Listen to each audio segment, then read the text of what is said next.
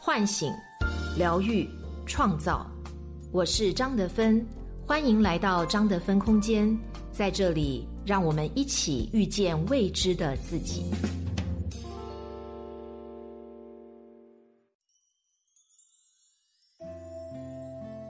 大家好，我是今天的心灵陪伴者山明，和你相遇在张德芬空间。今天跟大家分享的主题是 Angelababy 骂贾玲蠢，作者快乐的虫子。Angelababy 最近惊到我了，四月份的《王牌对王牌》有一期请来了 Angelababy，两个妹子祖峰和沙溢一群人玩谍战游戏，中间贾玲和 Angelababy 对话，Angelababy 回敬贾玲一句：“贾玲姐不要搅，到时候剪出来就知道自己有多蠢。”旁边妹子刷完这条综艺，拍起桌子吐槽：“要我朋友说我蠢，我一个巴掌呼过去。敢说我蠢，是没有人教你好好说话，还是你天生不会开玩笑呢？”这个“蠢”字说严重点是人身攻击，往小了说是句玩笑，可也总让人觉得不舒服。关于他人评价，很多小伙伴都有类似的苦恼。今天我们就来聊一聊 Angelababy 的这句话。为什么让很多观众感觉不适？很介意他人负面评价的人，怎么做才会更舒服呢？有人说 Angelababy 就开一句玩笑，他一说你一听，这事儿就翻篇了，还上纲上线的，你至于吗？也太小心眼了吧！这么说话的人其实不明白一句评价有多大的杀伤力，说者无心，听者有意，随口的一句玩笑。很可能击中别人心中的脆弱点，犹如毛毛细针扎人不见血。比如说你傻，就是喜欢你的意思啊，是喜欢你的昵称呢。你那男朋友我见了，本来我觉得你们俩就不长久啊，你怎么还生我气了呢？你读书读傻了吧？这一点常识都不知道啊。会伤害人的评价，包含但不限于以上几种评价。贴贬义标签、议论私生活、拿学历作为攻击对象等等。可能有人会疑惑：面对同样的评价，为什么有的人介意，有的人不介意呢？原因在于不同的人脆弱点不同。嘴巴毒辣的人往往说话戳人心窝子。假如你去骂刘亦菲好丑，刘亦菲肯定白你一眼。谁丑谁心里没数吗？但假如有人骂我很丑，我就会介意。因为我本来就觉得自己长雀斑、小眼睛、大脸盘不漂亮啊。同样的负面评价，结果不同，差别在于当事人是否认同他人的评价。你介意，是因为你打心底里觉得他人的评价是对的；你不介意，是因为你觉得他人评价和自我评价是相悖的。你有坚定的信念，认为自己漂亮、可爱、有气质。所以，当别人评价你胸小、腿短、屁股塌的时候，你会一笑了之。但不介意不等于评价有理。别用言论自由给评论贴金。我美不美，是聪明还是笨，关你什么事情呢？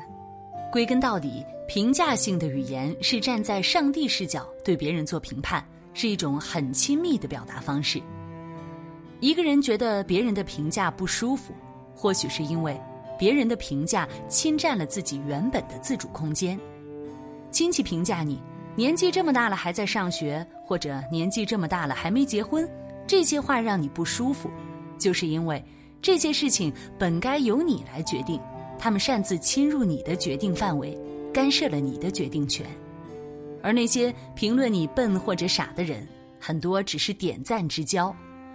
这些因为求学、工作、租房等无可奈何的原因产生交集的人，越俎代庖，撒出了一张张评论的铁茧，戳破了你对外部世界的盾牌，让你想哭又难受。更让人恼火的是，你被贬了、被骂了之后，有些人还占了便宜又卖乖。你小心眼，你玻璃心，你脸皮薄，不能混社会，你无理取闹，你没事儿找事儿。嘴上便宜都占尽了，还说自己是受害者。贾玲这么好的脾气，录着节目也被 Angelababy 说的整整愣了三秒钟。言论自由不等于口无遮拦，人际交往仍然需要以尊重为前提，即使亲朋好友之间也不例外。打着为你好的旗号过度干涉是没有分寸感的表现，很容易毁掉一段关系。他人的正面评价就是好吗？很多人以为正面的评价往往是好的，可现实是，被老师、被领导表扬会压力大，被舆论弘扬成正面形象会觉得被神化、被绑架。比如北京朝阳医院的陶勇在接受采访的时候表示被神化。其实我自己还在控制情绪以及对许多事情的理解上还有很多进步的空间。斯坦福大学教授卡罗尔·德韦克曾做过一项著名的赞美研究：如果一个小孩子做得好，你夸他真聪明，做得棒，下一次小孩子会畏畏缩缩，不敢再接受之后有挑战性的任务，甚至自尊水平也会随之降低。当一个人背负了别人过多的期待，就像背着一座大山在前行，而这份期待正是一个人的评价性语言造成的。所以，即使是夸奖、赞美、褒扬的正面评价，也可能对一个人的成长产生负面影响。如果你真正想对一个人好，就不要让他活在过高的评价之下。远离评价还是使用评价？越亲密越需要距离。现代人说一句正确的话太难了，因为你永远不知道。你面前坐着的这个满面春风的人，到底内心埋藏过多少脆弱和孤独？因为不了解和生疏，所以人和人之间才需要有距离的概念。心理学上，人际交往距离分四种：公共距离、社交距离、个人距离、亲密距离。亲密程度层层递进，距离才会逐渐缩短。同理，在言语沟通上。基于礼仪和尊重，也应该有距离的意识。如果你和一个人不熟，不懂他的欢喜和悲愁，就不要肆意评价；如果你们是恋人、是家人，更不要肆意评价。不要让爱情和亲情背上侵略的罪名。越是亲密的关系，往往情绪张力越大。对方向你敞开心扉，不是听你夹枪带棒的评论一番，然后大出血的。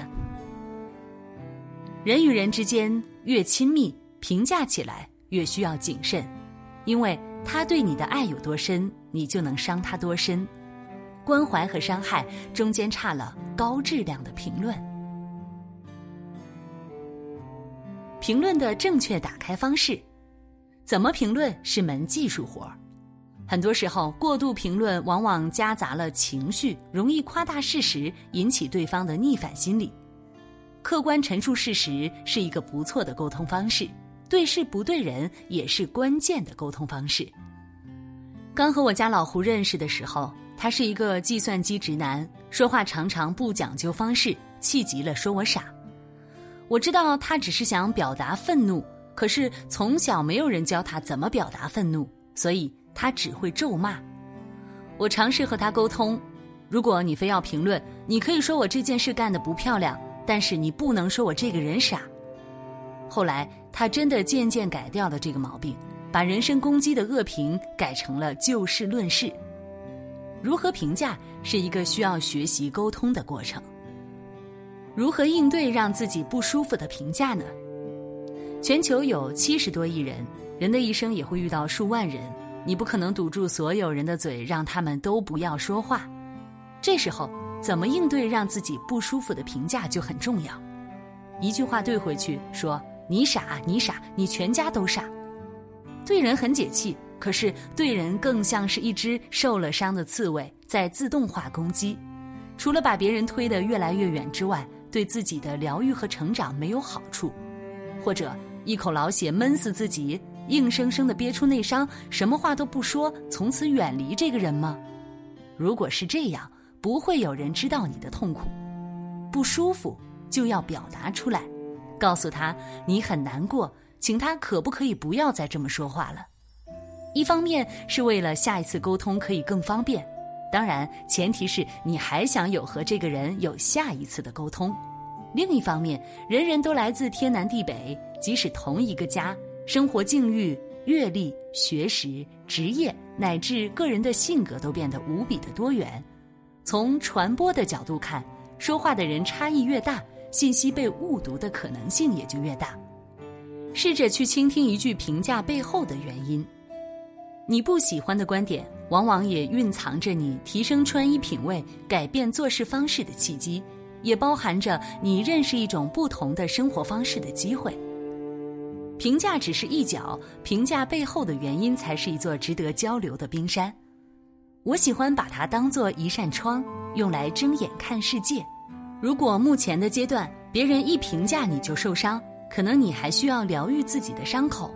自己为什么这么难过？是否和过往的相似经历有关呢？面对评价，不再过度防御，你才可能真正的和一个评价你的人进行深度交流。如果现阶段还是感觉很受伤，就不要勉强自己。相比较和外界交流，保护自己总是第一位的。当有一天你拥有了属于自己的安全基地，也拥有了强大的自尊。就不会很容易对别人的评价耿耿于怀。那一天，你可以从自己的保护壳里钻出来，惊呼：“啊，外面的世界有危险，可同样精彩。”语言应该是表达爱的信号，而不该是暴力的武器。无论别人是不是玻璃心，有没有铠甲，也请放下暴力的矛，不要随意的评价别人，才是最深刻的尊重。爱一个人。就给他尊重吧。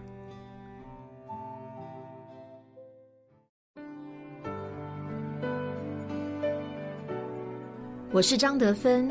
如果你想和我有更多的交流和互动，欢迎搜索关注微信公众号“张德芬空间”。心灵之路上，我会和你一起成长。